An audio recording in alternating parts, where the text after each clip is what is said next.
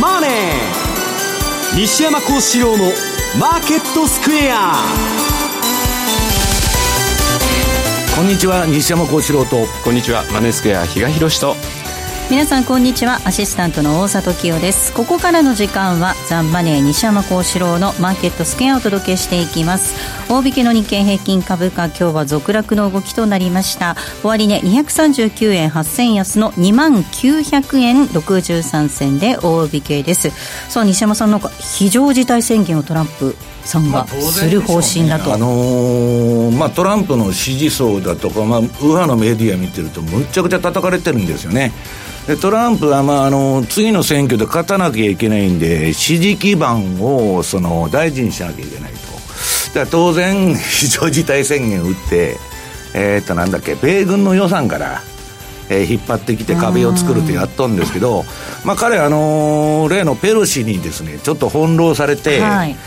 まあ、遊ばれてるような格好になってるんですけど、えー、まあ、ちょっとそのそこは譲れないんじゃないかなと思うんですよね。でまあ、どっちにしたってあの米中の交渉もねまあ、あのまあ、うまくいくんじゃないかって言われてるんですけど、まあ、1か月伸びるだとかなんだとかかんだとか言ってるんですけど、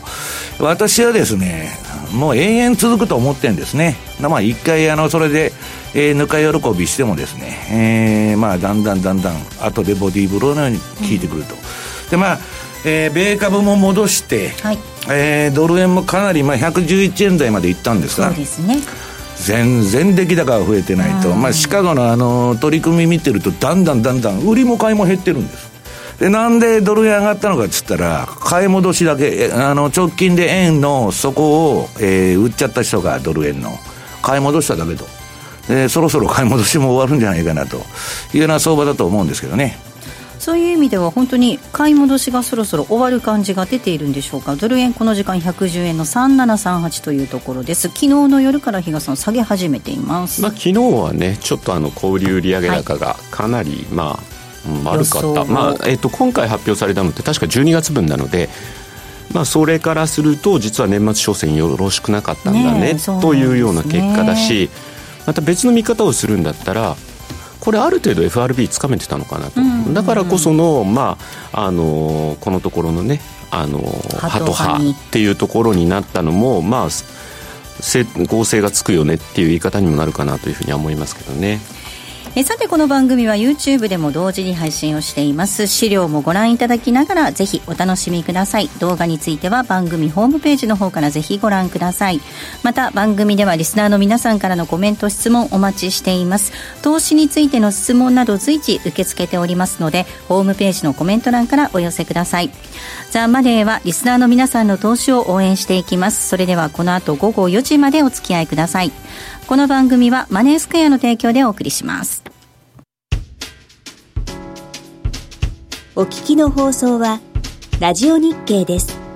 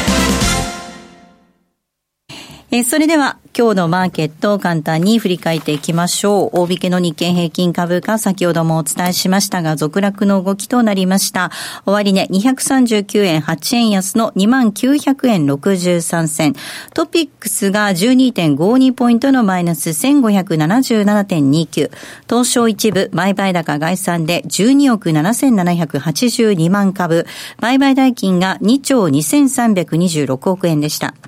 値上がり銘柄数が700 726、対して値下がり1311銘柄、変わらずは92銘柄となっています。東証一部売買代金のランキング。トップはソフトバンクグループ、親会社のソフトバンクグループです。2位に任天堂が入っています。3位ソニーです。今日も上昇8円高の5046円で大引けでした。4位にファーストリテイリング、5位が武田、以下三菱 UFJ、トヨタ、ZOZO、駿河銀行、三井住友と続きました。えー、為替の動きも確認しておきましょう。ドル円です。この時間110円の3738、ユーロ円が124円の5459、ユーロドル1.128588あたりで動いております。えでは、マーケットのポイント、比嘉さんお願いいたします。はい。まあ、今週はですね、週初にまず、週末、今日のですね、暫定予算どうなるのっていうのがあったんですけど、割とその週始めの方に、まあ、議会の方はですね、おおむね、えー、まとまってるというようなニュースが流れてて、割とだからそういう意味ではリスクオン的な動きからスタートしてて、ただその時にちょうど私、えっと、火曜日あたりかな、動画撮ってたんですけど、そういう情報流れてたんですが、それに関してトランプさん何のつぶやきもないねって言ってて、そしたら案の定なんか非常事態宣言みたいなのが出てきて、はい、ちょっとまあやっぱり この人一筋縄ではいかない人だなっていうのを感じた部分だったんですが、まあそういった部分がありつつ、さらにはまあ米中協議ですよね。11から13で時間級、14、15で閣僚級協議というので、こちらに関しても、どちらかというとトランプさんが割とつぶやきの方では楽観的な、えー、つぶやきをしてたというところがですね、まあ、比較的ちょっと、まあ、あの、ドル円なんかのですね、上昇要因にもなったのかなと思ってたところに、昨日のまあ、小売売上高ですね、はい、まさかのマイナスというところで、はい、まあこれ、えー、小売売上高のですね、チャートも今日準備してきてやってたら、一気にドーンと下がってるような、そ、ね,、んな感じの、まあ、形がもう見て取れると。で、ここからの発想で、はい。アメリカ結構成長率ちゃんとしてるんじゃないの、うん、というふうに思われてたところ、はい、まあ、まだ発表になってないんですよ。第4四半期、実はアメリカの。はい、えー、今月2月28、あの、政府機関閉鎖があったんで、結局アメリカも遅れて、2月の28に出る予定なのが、を前に GDP なお、アトランタ連銀が出したのが、一気にこの1.5%ぐらいまで。昨日の小売りを受けたらこんなに下がっちゃったというところで、はい、データはもう全部悪いでしょ、アメリカも。うん、だからまあ、ヨーロッパがまあ一番悪いけど、うん、まあ IMF の見通し同士通りだと思いますよ。ただ IMF の見通しだと2.5%で変わらずだったはずなんです、アメリカは。うんうんうん、それ以上にひどかったのがドイツとかの、やっぱヨーロッパだったので。フランス、イタリアね。その辺がひどかったっていうのがあったのに比べて、まあ、昨日のちょちょっと思わぬ小売売上高、まあ、あんまり最近指標でですね、反応出ないんですけど、はい、昨日はさすがにですね、うん、まあ、これを材料視したかな。ね、で、まあ、GDP こうなってくると、利上げは一旦今休止じゃないですか。はい、ただ、市場の一部には、ゆくゆく利下げというようなですね、まあ、ちょっと観測も出始めたと。うんいうところなんですが、おそらくそうはならないと思いますけどね、これも私、一時的な要因、ただ、これが、昨日商務省も言ってたのかな、あの、政府機関閉鎖による影響ではないみたいな言い方をしてたので、うん、ちょっとこれが本当今後出てくる数字で、はい、そのあたりが確認できてくるのか、ええ、そうなってくると、ちょっとまあ、確かにね、そういった利下げという話にもですね、つながりやすいネタにはなるかなというところではありますが、うん、まあ、いずれにしても、そうは言ってもドルインデックスを見てると、まあ、ドルしっかりの動きね、はい、まあ、結局のところ、えー、先々週、この番組でも言ったかと思うんですが、今、外部要因があまりにも悪すぎる。ブレグジットだってどうなるのって、ここまで来てまだそんなことやってるのみたいな感じですし、ねね、あとはやっぱヨーロッパあ、イタリアとフランスも今ドンパチやってますよね。フランスも中イタリア大使の召喚っていうね、なんか、本来だったらちょっと、あの、一大事なネタもですね、割とスルーにされてたんですけど、まあそういう意味でもですね、まあ外部要因に伴って消去法的にドルが買われているというような流れなのかな。だからなんか積極的にドルを買う理由なくというようなところに変わりはないのかなと。いう気がしてますね。で、念のため、久しぶりに長短金利差も、10年債と2年債のスプレッドなんかも調べてみたんですが、はい、ここのとこ少し下げ止まってるかな。ただ、じゃあ、ここからじゃあ、イールドカーブ立ってきてるよっていうところもまだ確認できないので、ちょっとこのあたりは、まあ、気になりつつもですね、じゃあ、米中、これだけ、えー、まとまらない中国の株はどうなの、ってを見ると、これも割としっかりなんですね。今のところ、まあ、ずっと下げてはきてるのことには変わりないんですけど、まあ、今日も2700をちょっと割れるぐらいかな。思ったほど売られてないなというようなですね、そんな感じも見て取れるので、まあ、えー、今のところですね、結局、消去法的にドル円というのが買われ、えー、ドル、ドル円のですね、方向感っていうのは依然として出にくい状況に変わりないんだろうなと。うん、で、一応念のためにですね、先ほどブレグジット云々がまだまだ揉めてるというところで、はい、ポンドドルのチャートをちょっと持ってきたんですけど、はい、なんかこれもまだ今一つはっきりしないなというようなところで、まあ、個人的にはですね、もう本当今のイギリス、ポンドはよくわからん。好きにしなはれというのがですね、正直な気持ちなんですけどね。ジグザグしてますよ。うん、はい。えー、では西山さんにお話伺っていこうと思います。はい、まあ、ドルインデックスのお話が今、比嘉さんからありました。ただ、株もドルもこれ、戻り売りでいいんでしょうか？いや、もう私はね、2019年というのはドル売りの再開の年と、まあ、ドルっていうのは暴落の歴史なんですけど、まあ、ドル円で言うと360円からずっと下がりっぱなしで、まあ、リバウンドしては下げ、リバウンドしては下げと。はい、で、そのリバウンドが、まあ、おそらくもう、あの、去年で終わったんじゃないかなと。うん、で、まあ、これから日米のね、通商交渉とかも、まあ、今遅れてますけど、始まりますし、まあ、あの、円を売る理由もなければ、ドルを買う理由もないと。うん、で、まあ、ドルはね、今、リスクオンでも買われて、リスクオフでも買われるんです。どっちにしろ。ええ。リスクオンになると、その、まあ、ドル高株高だみたいなね。な、な、なんか、わけのわからん動きになって、まあ、ドル円なんか今それで動いてるだけなんですけど、はい、株以外の要因が何もないと、比嘉さんがまあいろんなニュース出とるんだけど、何も反応しないと。株見てやっとるだけなんですね。で、まあもう一つは、これリスクオンになっても、これはまあ世界中に分散された金がですね、えー、アメリカに帰ってくるという構造がもう去年からずっと続いてまして、まあどっちにしろ、その今のところはそういう方向性なんですけど、うんえー、私は時間が経てば経つほど円高になってくるんじゃないかなと。で、まあ、直近の相場は株もね、はい、えー、ドル円もまあ、やや戻しすぎぐらい戻したと、うん、いうことなんですけど、これはもう、あの、ずっと言ってますように、PKO で一時的に反発したと。はいでね、あの、シカゴのポジション見てると取り組み高っていうのが出てるんですけどね、株だってドル円だって、例えば大相場になってる。これからドル円むちゃくちゃ上がると、120円に向かっていくと。と、わーっと取り組み高が増えていかないといけないんですけど、出来高というか取り組み高が、ポジションがどんどんどんどん、まあ後で COT レポートっていうのを見せますけど、縮小してきて、売りも買いも減ってるんです。わかりますか？やってる奴はいない。誰もやってない中、真空地帯の中、まあおそらく買い上げてる連中がまあいるんでしょうね。まあ大統領の今作業部会というのは去年の12月から動いてますから、その PKO 的な動きでリバウンドしてるだけなんですけど、はい、面白いのはね、ヘッジファンドが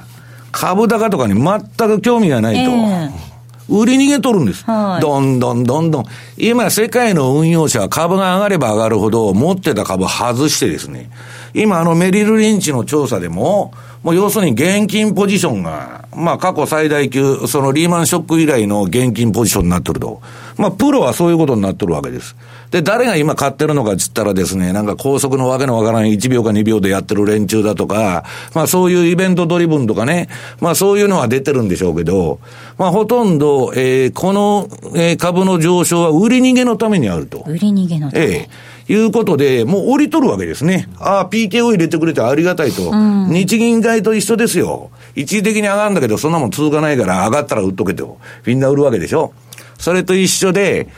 えー、全く意味のない、えー、上げが続いているということだと思うんですよね。はい。この相場を楽観視しない方がいいよっていうことになると思うんですが、チャートどれ見ていきましょうか？楽観も何もアメリカのね、経済データは、どんどん悪くなってるんですよ。うんはい、で、IMF とか世銀とかの世界経済見通しもどんどん悪くなってると。はい、でね、まあ、思い起こしてみると、ゴルディロックス相場っていうのは2017年で終わっとるんです。去年からゴルディロックスがもうなくなっちゃって、ヨーロッパがまず景気悪くなった。それはまたなんとか危機とかね、金融機関が潰れるんじゃないかとか、そんな噂まで飛んで、はいで、どこも良くないと。で、日本もなんだかいいんだか悪いんだか、まあ日本は20年経っても30年経ってもいつでも同じようなもんですけど、なんだかおかしくなってきたぞと。で、えー、そうこうしてるうちにアメリカの株が去年の2月3月に急落しまして、で、これは、えー、ステルス QE で止めたんですね。アメリカの FRB が、えー、市場し、あと金融機関からモーゲージ債を買い取りまして、はい、で、金をばらまいて、で、証券会社に先物を買わして株の止めた。で、ここは三角持ち合いで、またずっと上がっていくわけです。で、去年の10月から、今の下げというのは、強烈なんですね。えー、皆さんほとんど気づいてないと思うんですけど、この 10, 10月から始まって12月まで下げた下げ幅っていうのは、特に12月のその下げ幅というのは、リーマンショックにもない記録的な下げ幅なんですよ。あれ15%とか18%とか下げとるんですけど、ここで、もう上げ相場終わっとるんです。うん、で、今は、新高値も新安値も更新しない相場をしばらくやろうかと。いう時点なんですけど、あ、あのフェーズなんですけどね。うん、今後、世界景気が悪くなっていくんであれば、当然株価っていうのはその先、先行指標ですから、はい景気が悪くなる前に、えー、下落を始めるわけです。うん、何ヶ月か前に。だから、まあ、それはまあ、ちょっと年の今の前半の方はまだゴルディロックスだなんだかんだって言っとるんですけど、時間が経てば経つほど悪くなっていくと。いうことで、で、景気のことで言うとね、これシカゴで今話題になってるあの、SP500 とバルチックドライシス。はい、ええー、これね。バルチックっていうのはまあ鉄鉱石のあれで、で、こんなもんはこんなね、あバラ積み線のあれでね、こんな下がってるってことは中国経済もむちゃくちゃになってるはずなんですよ。はい、で、ましてやまあ最近ちょっと上げてるけど5ドルなんか買えないと。5ドルはね、不動産の不正融資問題とか不動産バブルの崩壊とかあんま買えないんですけど、それはまあ需給で上げたり下げたりしとるだけで、後で5ドルのチャートも出しますけどね。はい、で、とにかくこのバルチックインデックスの2ヶ月先行さした線に、SP は寄り添って動いてると。ここからどうなりますかと。これは下げの確率の方が高いわけです。で、そうは言ってもですね、うん、次にね、私はこのボラティリティの研究中のバカをずっと相場でやっとるんですけど、何十年って。ニューヨークダウのオプションのボラティリティと14日の ATR っていうチャートが出てるんです。で、えっ、ー、と、上に出てる、そのニューヨークダウのチャートと、上に出てるのは、あとオプションのボラティリティですね。はい、変動率の、えー、赤い線が出てると。うん、下が、えー、1日の最大値幅が赤いラインで、それの14日平均が14日の ATR と緑のライン。はい、これが皆さんね、まあ、めちゃくちゃ上がったんですね。この12月の変動っていうのは、うん、あの、これリーマンショックと同じぐらいの ATR を記録しとるんです。はいこれはもう相場に重大な今までのなぎ相場でじりじりじりじり上げる相場が終わったっていうサインなんです。私の今までの研究によるとですよ。で、ただ今そこがピークアウトして、これだらーっと、その、はい、えー、1日の最大値幅が下がっていくと。はい、で株っていうのはじりじり上げてドスンと下げる商品ですから、うん、これが下がってるっていうことは、買いで安心なんです。はい、で、まだしばらく続くかもわからないけど、うんえー、ところがですね、ラリー・ウィリアムズさん。ラリーさんはですね、2週間前の、えー、ラリー TV つって、まあ、週間マーケット分析ですね。これまあ、有料なんでちょっとあの、緑で隠してあるんですけど、ラリーは、間もなくビックス指数、要するに SP500、アメリカのベンチマーク、株のベンチマークの SP500 のボラテリティが間もなく跳ね上がると。うん、去年の12月を思い出してくださいと。言っとるわけです。で、このね、緑で隠れてるとこは日にちまで書いとるわけです。何日がピークになると。だから、まあ彼の予測でいくと、こっからね、彼株強気だったんですよ、これまで。だけど、まあ、えー、先週あたりから弱気に転換しまして、良くないと。で、次がね、えー、当落 AD ラインっていうのをラリーが出しとんですけど、これが、えー、もう下がってきてると。これがね、見た目ほどアメリカの株式は良くないんだと。でね、急激に下げて、今日質問にもなんか来てますけど、急激に下げて、急激に戻して強い相場に見えますけど、これは売りパターンですというふうに断言しとるわけです。で、まあ、ついでに次のラリーのあの、アメリカ株式市場の AD ラインとラリー・ウィリアムズのサイクルフォーキャストと。これね、ラリーのその SP500 のサイクル分析とこの AD ラインっていうの黒いライン。ラリーの予想のが赤ですね。これがぴったり合っとるということで、ラリーはまあ自信を持って言っとるわけです。そうなると彼の分析によるとですよ、今後はちょっと下落に向かうんじゃないかというのが今のまあ相場なんですね。だから結局買い、え、ドル円売った人が買い戻したとかね。安いとこ叩いちゃった人が、株安いとこ叩いちゃった人が買い戻してるだけで、えー、ほとんど誰も参加してないヘッジファンドのマネージャーは、現金比率がさっき言ったように、リーマンショック以来の、まあ、えー、あれになってると、その大きさになってると。えー、株なんか上がってもいらんと。こんな高いとこいるかと。いや、そりゃそうでしょう。だって今ね、あのば、あ後でやりますけど、はい、とにかく株っていうのは割高すぎるんです。うんだからまあトレーディング的にね、1秒2秒で売買するとかね、まあ2、3日で売っちゃうっちゅう人たちはまあ職業のためにやってるんですけど、はい、誰も参加しないと。いうのが、今の本当のマーケットの姿なんです。うん、いや、だからその人為的に作られた価格なんていうのは、ファンドマネージャーは信用しないわけですよ。PK を入れとるだけですから。だから、買わないと。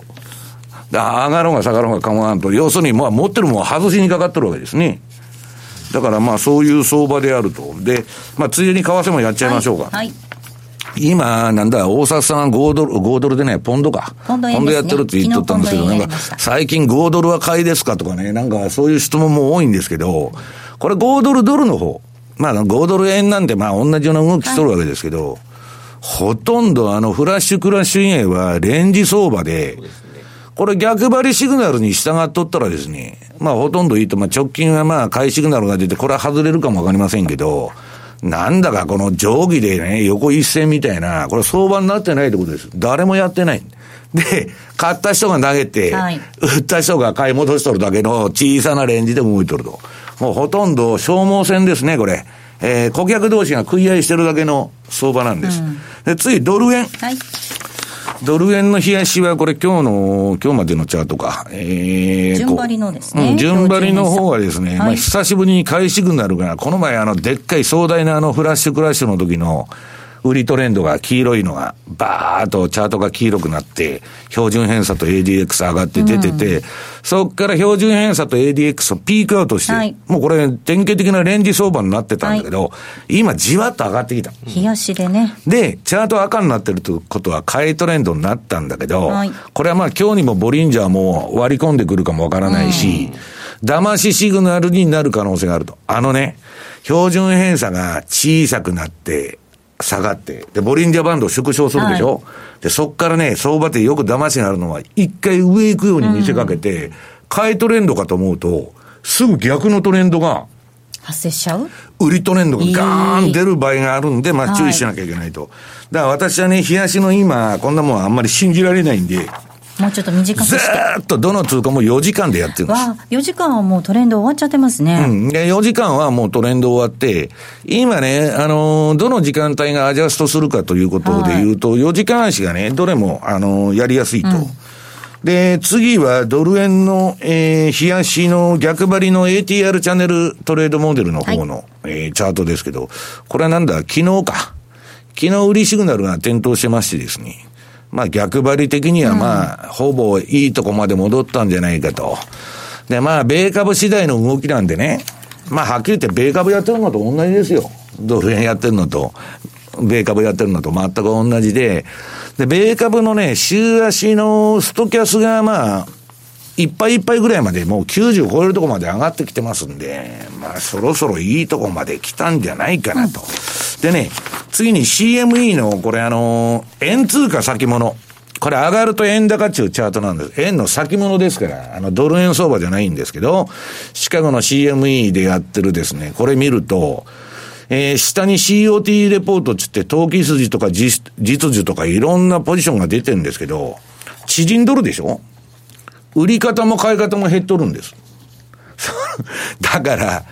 ポジション整理相場になっとると。この戻しで、えー、まあ、買い戻しが出たんですけど、別に積極的にドル買ってる人もいないと。で、株もそうですよ。ああ、やれやれ、あの11、えー、10月からの下げでえらい目にあったと。もう外しとこうと。でね、もっと言っちゃったら、個別株の動きなんていうのはね、ニューヨークダウとは上げてますよ。世界中の株を見ると、2年前からもう下降トレンドなんです、個別は。うんだから、景気の指標もやっとそれに追いついてきて、えー、今後ますます悪化していくということでね、えー、その中で不景気の株高に果たしてなるのかと。私はならないんじゃないかというふうに見てるんですけど。はい、ここまではトゥデイズマーケットをお送りしました。お聞きの放送はラジオ日経です。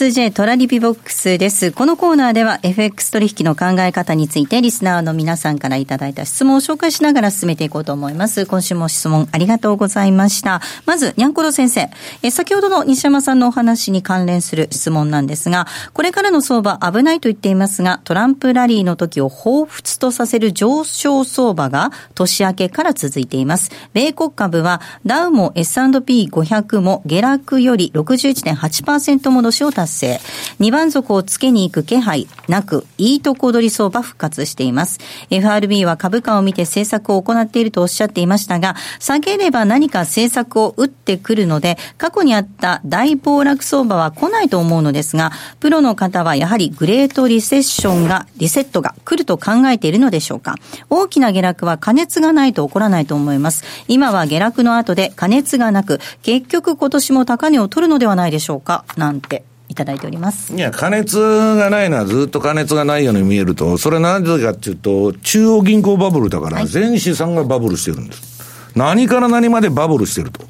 ね、ハイテクバブルは、IT バブルはハイテクだけ、えー、リーマンショックの前は不動産だけというバブルだったんですけど、うん、全資産バブルと、要するに中央銀行が値付けしてる相場だから、えー、それが目立ちにくいと。でね、PR は安いとか言ってったって、そんなもんね、ちょっと業績が悪くなったら跳ね上がっちゃうんですよ。で、何が重要かちょっといつでもね、まあ後のコーナーでやりますけど、バフェット指数とかシラ PR が高すぎると、もう歴史的なバブル水準にあるわけですから、だからファンドマネージャーは株買わないって言っとるわけです。長期には買えないと。でね、えっ、ー、と、なんだっけ、えー、618戻しも何もですね、えっ、ー、と、ブラックマンデーの時も、えっ、と、なんだっけ、あと、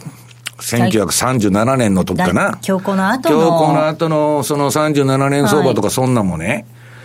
はい、A の後 B の戻しがむちゃくちゃでかいで、この番組でいつでも言ってるじゃないですか。お絶好のおしめ買いだと。で、PKO も入れとるわけですよ、今みたいに。で、その B 波に乗ると、その下げの次の凄まじい推進が、景気後退とともに株が下げるっていう局面は、めちゃくちゃに下がるわけです。うん、で、その政策余地って言うとね、これまあ後のコーナーでやりますけど、プル、クルーグマンが、言っとるけど、もう FRB にできる、うん、えー、政策の余地がほとんどないと。それとリーダーシップのあるやつが誰もいないって言っとるわけです。だから、あのー、要するにね、過去の景気後退期っていうのは、リーマンショックでも IT バブルでもそうですけど、4、5%金利下げとるんですよ。今2.5%の乗り代しかないと。で、すさ、す、すぐ QE4 じゃないですか。だけど QE4 が出てくるには、それ相応の大義に、もう株が暴落しないと QE4 なんて打つわけないじゃないですか。はいと0.2、あと2.5%の利下げでどこまで株が持つかっていうだけの話だと思いますよ。うん、だから当然対策打ちゃ、ちょっとはそら、ね。あの、戻すと思いますけど、数勢的には私は世界景気が悪くなっとるんで、株は支えることができないと、なんで支えることができないかって言ったら割高すぎて、その割高水準をずーっと支えるには、日銀みたいにね、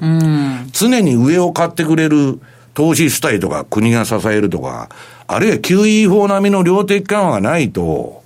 バブルを維持できないと見てるんです。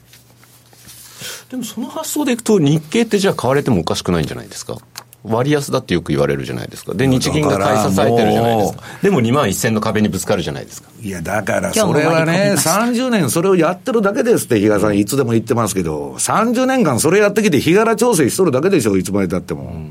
だから、PKO っていうのはね、その、下求めちゃうんで上も上がらないっていうだけの効果しかないんですよ。ただ、その、じゃあ、その、なんだっけ、次日銀がいつ動くのかと。これはね、ドル円が100円割ってくるまで何もしませんよ。まあだから、まあどっちにしたってですね、役人のやることで成功することはないということなんです。もう一つ質問紹介します。相場ベタのアナリストさんからいただきました。ゴールドと為替の関係について教えてください。長期のテクニカルでは強気に見えますが、ゴールドが上がると2011年と同じように円高になりますか？いや、私ね、ちょっとメルマガに書いたんですけど、まあ今年はね、私、きあの、ゴールド相場って嫌いなんです。はいゴールドっていうのは金利も生まないし、はいまあこれよくバフェットのね、金買うんなら株買えと。まあそっちの意見に私は賛成なんですけど、さすがにですね、この世界中これだけ、もう中央銀行もむちゃくちゃですよ。FRB はフォワードガイダンスやめて株だけ見て政策やってますって言っとんですよ。あの、この、この1月のあれから、もうめちゃくちゃじゃないですか。でそういう中でね、まあ日銀から何からもうどこも一緒ですよ。はいもうタガが外れちゃって、めちゃくちゃになってると。で、ビットコインもああいう状態になってると。もうね、運用サイドとしては買うものないんです。で、レーダー利用じゃないけど、ポートフォリオの1割か2割、ゴールド入れといてもね、それはまあ、か買い場売り場、今すぐ帰って言ってんじゃないですよ。まあ、悪くないのかなというですね、えー、感じで私は見てるんですけど。2019年はゴールドが輝く年になるかもしれ今のところない。まだアメリカにね、アメリカが利上げして、金利が持っとるんで、はいあれですけど、その不景気になってきて、じゃあもう利下げするとかそういう話になって、またゼロ金利に近いと短期金利が、そういうふうになってくると、別に金持ってても何持ってても金利生まないわけですから、まあちょっと活躍する場面もあるんじゃないかなと思ってるんですけど。はい。さあ、ではここでセミナーのご案内です。比嘉さん、3月2日、名古屋でセミナーということですね。はい、2018年度最後ですね鳥を飾るのがまあ名古屋セミナーはい。というような形になりますでまあちょっともう新年度2019年度からどうなるかっていうのがまだ実は本当に決まってなくてですね、あはい毎年似たようなこと言ってるんですが 今年に関して言うともっと厳しくなるかななんて思ってたりするのでぜひ皆さんですねあの西山さん比嘉の顔あとそういったものをですね拝みに来ていただければなというふうに思う思います。はい。えー3月2日、名古屋になります。土曜日です。えーミッドランドホール、会議室 A での開催になります。えー第3部に西山さんがご登壇予定、実践プロから学ぶトレード戦略、そして第4部がスペシャルディスカッションということで、西山さんと比嘉さん一緒に登壇をしてくれます。お二人の顔をぜひ見に行っていただければと思います。えー詳細番組ホームページの方からご覧ください。締め切りは2月21日木曜日です。皆さんからのご応募お待ちしております。ここまではトラリピボックスをお届けしました。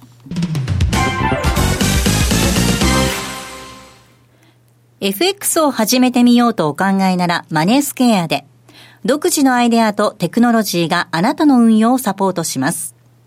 特許取得済みのオリジナル注文トラリピは、手間や時間はかけずにしっかり運用できる、時間を資産に変えるテクノロジー。手数料も無料になって、さらに使いやすくなったと、FX 初心者からベテランの方まで多くのお客様よりご好評いただいております。そんなマネースケアではただいま、FX 新規講座開設キャンペーンを実施中です。3月31日までに講座開設をお申し込みいただき、4月30日までに初回ご入金とエントリーをされた方には、トラリピのノウハウが詰め込まれた一冊、書籍、実践、FX トラリピの教科書をプレゼント。さらに、素敵な商品と交換できるマネースクエアポイントを期間中の新規成立高に応じて最大5万ポイントプレゼントいたします。まだ口座をお持ちでないあなた、ぜひこの機会をご活用ください。キャンペーンの詳細はザンマネー番組ウェブサイトのマネースクエアキャンペーンバナーをクリック。毎日が財産になる株式会社マネースクエア。金融商品取引業関東財務局長金賞番号第2797号。当社の取扱い商品は投資元本以上の損失が生じる恐れがあります。契約締結前交付書面をよくご理解された上でお取引ください。お聞きの放送は、ラジオ日経です。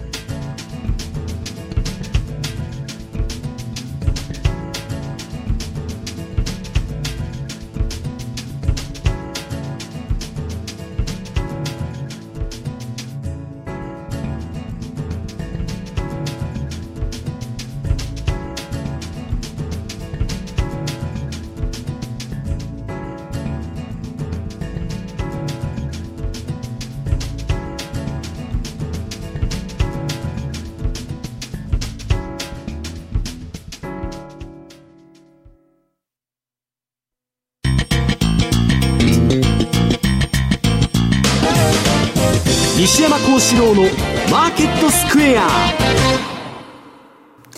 さあ、このコーナーではマーケットの見方について西山さんにいろいろな角度で教えていただきます。今日のテーマ。ノーベル経済学賞の2人が警告するリセッション懸念。はい。これはもう超頭のいい人がノーベル経済学賞、まあ、経済学賞というのはノーベル賞でないらしいんですけどね。そうですね。ええあら、付録ですね。うんで、時のね、新自由主義が流行ってる時はクルーグマンみたいなやつが実証して、で、この前、あの、構造経済学のシラーさんがもらったり、なんだかんだで、まあ、そういう社会の変動の影響を受けるんですけど、そうなると、そのうちトマ・ピケティがもらうかもわかりませんね。こんだけ貧富の差が広がって、1対99、1%の金持ちと、99の貧乏人と、で、それが今のアメリカの問題もヨーロッパも全部この貧富の格差の問題なんですね。はいだから、えー、世界的に言うとですね、私は不景気になると、世の中は右傾化すると。はい。いつでも言ってるんですけど、どうも右傾化するどころか、ヨーロッパとか見てると、アメリカも、アメリカの民主党、社会主義者ばっかりが出てきて、はい、まあ、あの、社会民主主義みたいなですね、はい、流れになっちゃってきてんのかなと。そうなると株はダメなんです。もうこれは答え出てんですね。で、一方で、そのポピュリズムの左翼政権で金ばらまきまくっとったブラジルとかアイランは、逆に右派政権が出てきて、これから経済良くなると言われてて、なんだかよくわけなわからない。まあ極端に触れとるわけですよ。はい、中道がいなくなって。ね、なんで中道がいなくなったかって言ったら、中間層がいなくなっちゃった。はい、ね。一部の金持ちとほとんどの貧困層で、えー、今世の中は成り立ってると。だからアベノミクスで景気がどうのこうのとかね、統計が粉飾だと言っちゃうんだけど、粉飾であろうが、あの、よかろうがですね、誰に聞いても何の時間もないって言ってるわけですから、日本ほどまあ給料が上がってない国もないんですけど、まあそれでも誰も文句言わずに働いてるということでですね、よっぽどひどくならないと、あのー、日本っていうのはまあ社会的なそういう運動が起きるかどうかわかんないんですけど、それはともかくね、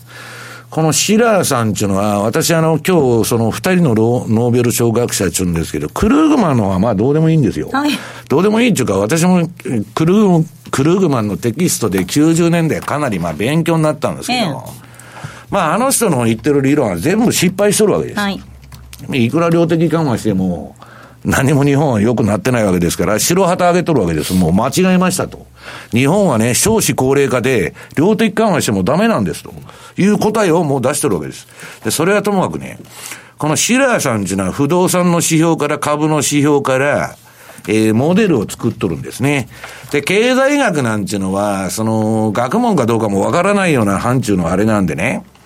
世の中の動きっていうのが一つにモデルに当てはまるという将来何にもわからないことを決めつけてね、経済学っていうのをやってるんですよ。こういうモデル通り動くとさっきの GDP じゃないですけど。だから当たらないんですよ。で、あの、むしろね、その、まあ学問がどうかっていうか、まあ心理学とか社会学も含めてやらないと経済学なんていうのはもう何にもならないんですけど、まあそれは置いといて、このシラーさんが作ったケープと呼ば呼ばれてる、まあシラー P レシオと、シラー PR ですね。これが今、どういう水準にあるかと。なんで株のファンドマネージャーが長期にポジション持たないか、あるいは現金比率上げてるかというと、これまあ IT バブルの時にまあ、驚異的に40いくつまで上がったのを除くとですね、もうその前の高値っていうと、1929年の、えー、暗黒の木曜日じゃないんだよな、これ、悲劇の火曜日と言われて、こっから株が大暴落したんですけど。ブラックチューズデー。ええーこの悲劇の火曜日と同じ30の水準にあると。これはもう25超えたら明らかにバブルなんですよ。だから、まあ過去のね、平均値より3割も4割も高いとこで、長期投資なんかしてられるかというのが、一つ、コアのその考え方としてあるわけです。だからトレーディングベースではね、あの、バタバタバタバタやるんですけど、長期ポジションはこんなとこは誰も持たないと。うん、で、シラーさんがその何を言ってるかというとね、えー、っと、なんだ、先週か今週か出てきて。年内にもアメリカ経済がリセッションに陥る可能性があるというふうに発言、うん、この人ね、シラー PR が高くてもまだ大丈夫だ大丈夫だって言っとったんです。うん、去年まで。はい、ここ数ヶ月で急に弱気になりまして、今年,、えー、今年ないし、来年のリセッション入りの高い確率があると見、えー、あると見受けられると。で、人々が心配していることを示す一連の兆候がある。株式市場は最長級の、えー、強気相場でもあり、それが近いうちに終わりを迎えるとの感覚があると。弱気に転じとんですね。で、あのー、要するにですね、株というのはこの人の予測通り、景気が本当に今年の年後半に悪くなってくるんであれば、株がね、先行性を持ってるんであれば、その前に崩れてくるだろうと。いう気が私はするんですけど、まあ、要するにですね、いくらバブルで PK を入れて延命しても、まあ、あと2年と。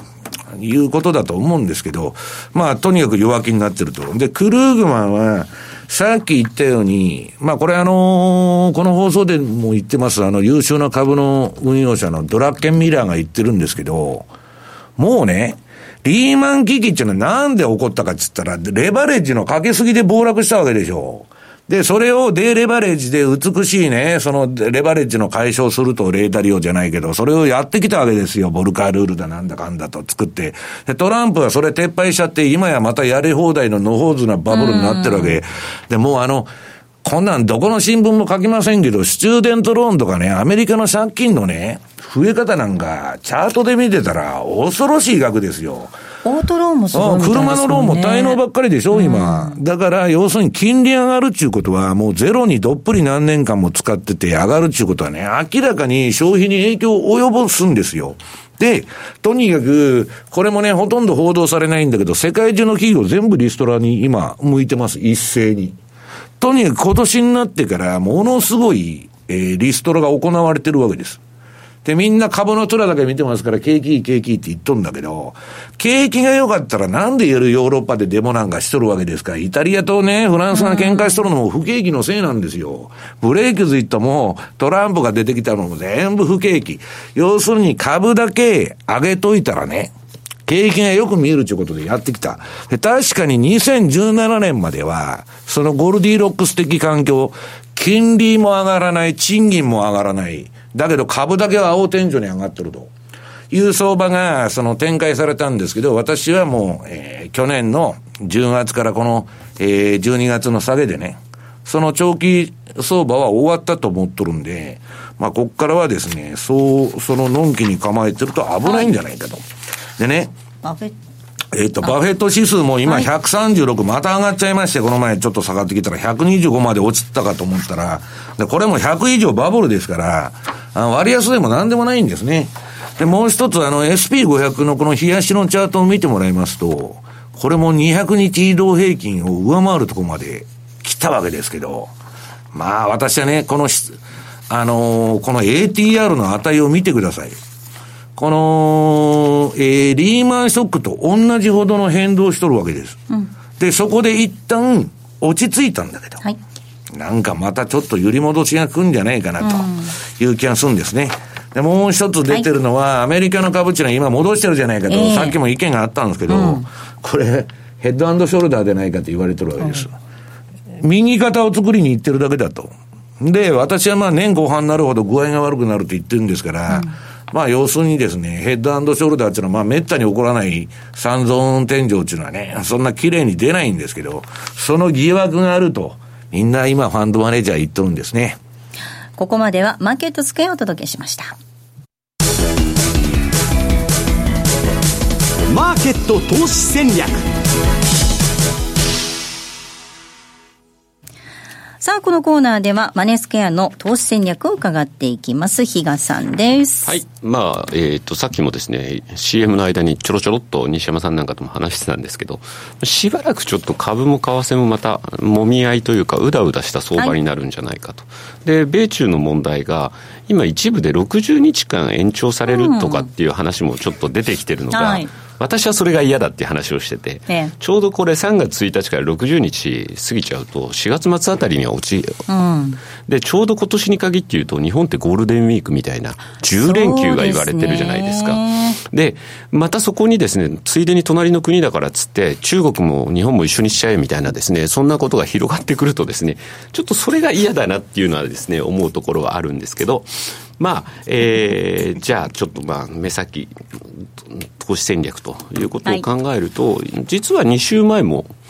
えー、考えてた、あの、9円ですよね。はい、先週ちょっと落ちるところがあって、およと思ったところもあるんですが、やっぱりそこからの切り返しというのがですね、しっかりあった。はい。あの、また、えっと、この間、中央銀行の方から、はい、まあ、次やるなら利上げみたいな、またそういうコメントも出てたんでね、はい、そこからの戻しがあったっていうところで考えると、うん、まあ、オージーは、ちょうど移動平均線ぐらいで、まだ揉み合ってるというのを考えれば、まだやはり同じオセアニア通貨でも、9位の方が、まあ、面白いのかなというところで、引き続き、ニュージーランド円の買いっていうところをですね、まあ、追っていきたいなというふうには思ってますね。ニュージーランドドル円なんですが、75円の3039といったところ、この間そうですね、中央銀行の政策、金融政策決定会合があって、うん、金利はその時は据え置きだったんですが、今後、利上げがあるかもしれないそうです、そうです、うん、で、先週もなんか津田が出てた時に、ちょうど9位みたいなのも取り上げてましたよね。住宅のバブル、先ほどオーストラリアの話ありましたけど、ニュージーランドはどうなんでしょうね。相変わらずでしょうね。ただ、うん、それに対しては制限かかってきてるはずなので、ええ、で、まあ、5ドル、豪州の方がどちらかというと次っていうと、下なのっていうふうなイメージが強いはずなんですね。中国がこれだけ落ち込んできてるんで。だからそう考えたときに、9位の上っていうのは、ちょっとやっぱりそういう意味でも、同じオセアニアでも違いが出てきてるのかなっていう気はしますよね。うん、いかがですか？え、不動産ですか？不動産はもう去年、去年が売り場だったんじゃないかというふうには思うんですけどね、うん、まあ逃げ場というかね、うん、え。ここまでは投資戦略のコーナーをお届けいたしました。さて、お送りしてまいりましたザ・マネー西山幸四郎のマーケットスクエア、そろそろお別れの時間です。今日ここまでのお相手は、西山幸四郎と、マネースクエア比嘉宏と、大里清でした。さようなら。この番組はマネースクエアの提供でお送りしました。